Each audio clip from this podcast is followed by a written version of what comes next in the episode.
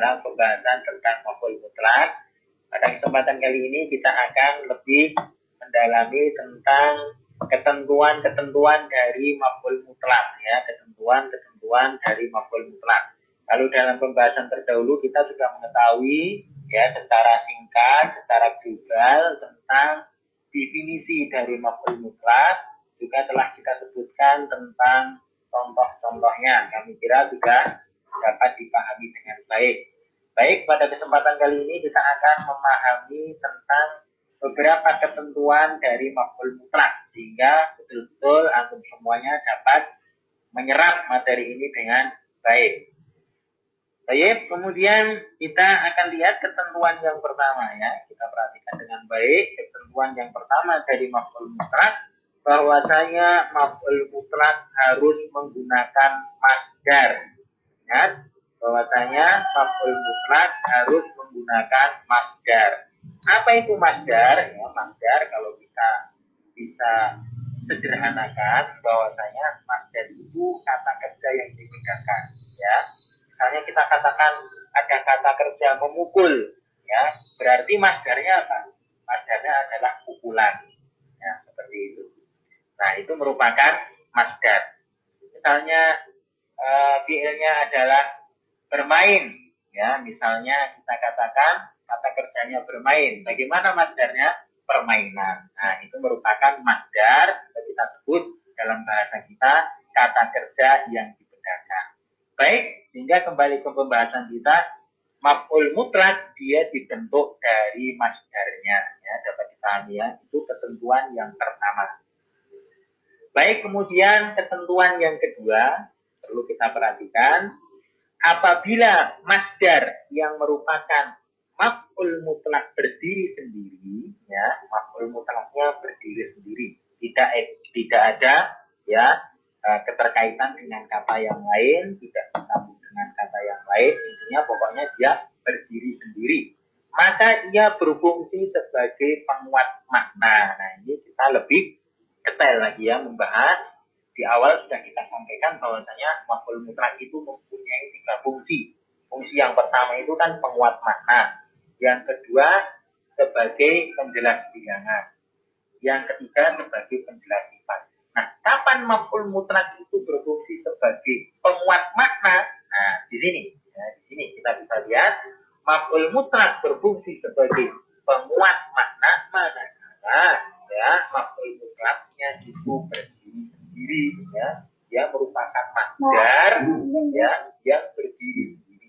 Contohnya misalnya, ya, kita buat contoh, ya, rofastu roftan, ya, aku menendang dengan betul-betul menendang, jadi betul-betul menendang, ya, ini sungguhan, ya, sehingga karena bentuk masdar dari rofata ini adalah roftan, ya, kita ambilkan dia dan dia berdiri sendiri, kita ikutkan dalam fiil tersebut, kata kerja tersebut, maka dia mempunyai fungsi untuk penguat makna, ya, sehingga kita maknai aku menendang dengan betul-betul menendang untuk menguatkan makna. Jadi bukan main-main tendangannya, ya. Baik, itu untuk ketentuan yang kedua.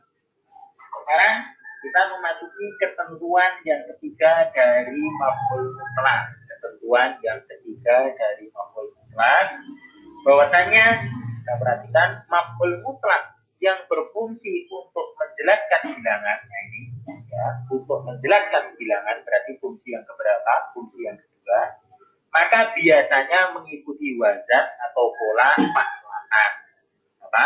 Bahwasanya sekali lagi kalau maf'ul mutlaknya dia menjelaskan bilangan, maka biasanya mengikuti wazan faklatan. Contohnya misalnya rofatku rokatan, ya, aku menendang dengan sekali tendangan, ya, aku menendang dengan sekali tendangan. Kalau di awal tadi kan cuma rotan dan dia betul-betul masdar, maka fungsinya sebagai penguat makna. Tapi kalau kita sudah ikutkan dengan rumus patlakan, sehingga bukan roftan lagi, tapi roftatan, maka fungsinya menjadi berubah. Jadi apa? Yaitu sebagai penjelas bilangan.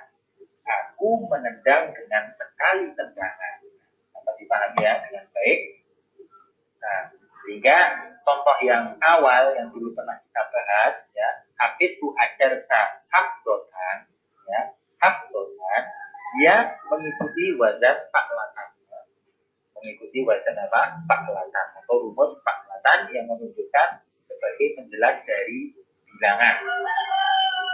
Baik, itu adalah catatan yang ketiga. Selanjutnya kita memasuki catatan yang keempat ya, catatan yang selanjutnya yang keempat dari ketentuan maf'ul mutlak ya, ketentuan maf'ul mutlak.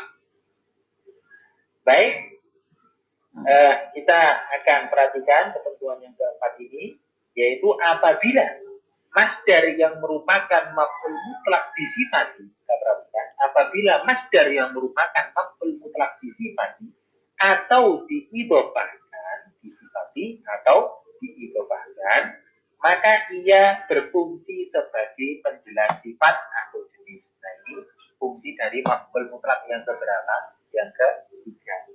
Bagaimana kita mengetahui maf'ul mutlak tersebut mempunyai fungsi untuk apa? Mempunyai fungsi untuk penjelas sifat, manakala dia apa? Manakala dia disifati atau diidhofahkan, maka jelas bahwasanya maf'ul mutlak tersebut dia mempunyai fungsi sebagai penjelas sifat atau jenis.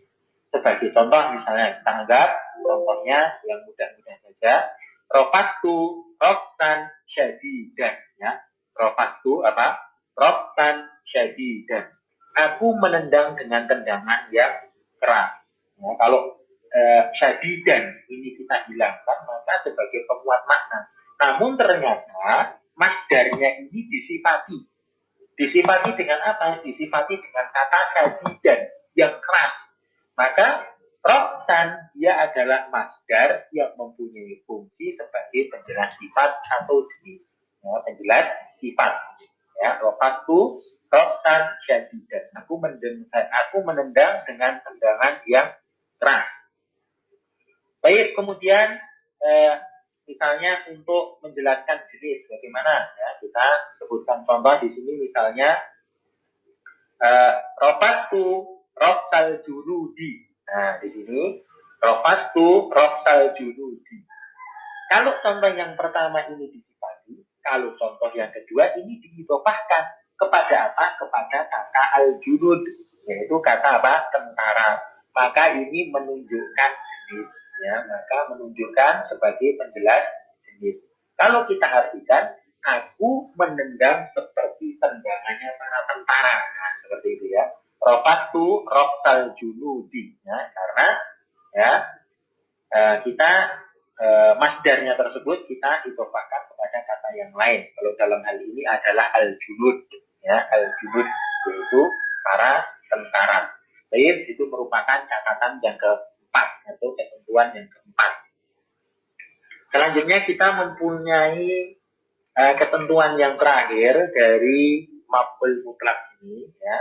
Mudah-mudahan kita berdoa kepada Allah Subhanahu wa taala ya agar dimudahkan di dalam memahami pelajaran bahasa Arab ini ya. Sebetulnya pelajaran ini mudah, tentunya apabila kita betul-betul serius untuk mempelajarinya. Baik, kita kembali ke pembahasan kita tentang ketentuan yang kelima ya, ketentuan kelima dari maf'ul mutlak.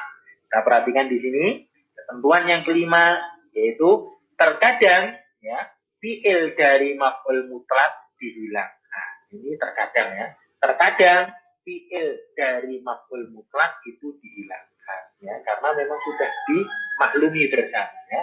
Ini boleh ya, terkadang fiil dari maf'ul mutlak ini dihilangkan. Jadi yang dimunculkan itu cuma maf'ul mutlaknya saja. Sebagai contoh misalnya apa? Sebagai contoh misalnya ada orang mengucapkan syukron, ya. Syukron artinya terima kasih. Syukron ini dia maf'ul mutlak, ya. Asalnya apa? Asalnya adalah ashkuruka syukron. Asalnya apa? Ashkuruka syukron. Aku berterima kasih kepadamu dengan betul-betul berterima kasih. Nah, kalau begini berarti apa fungsinya? Fungsinya adalah untuk ya, menguatkan makna.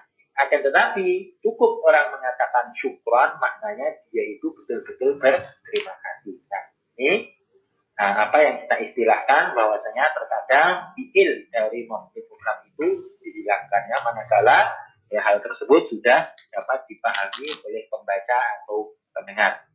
Baik, ikhwati fillah, itu merupakan pembahasan dari kelompok ya, termasuk salah satu kelompok dari Manshubatil Asma yaitu Maf'ul Muthlaq. Mudah-mudahan antum semuanya dapat memahaminya dengan baik.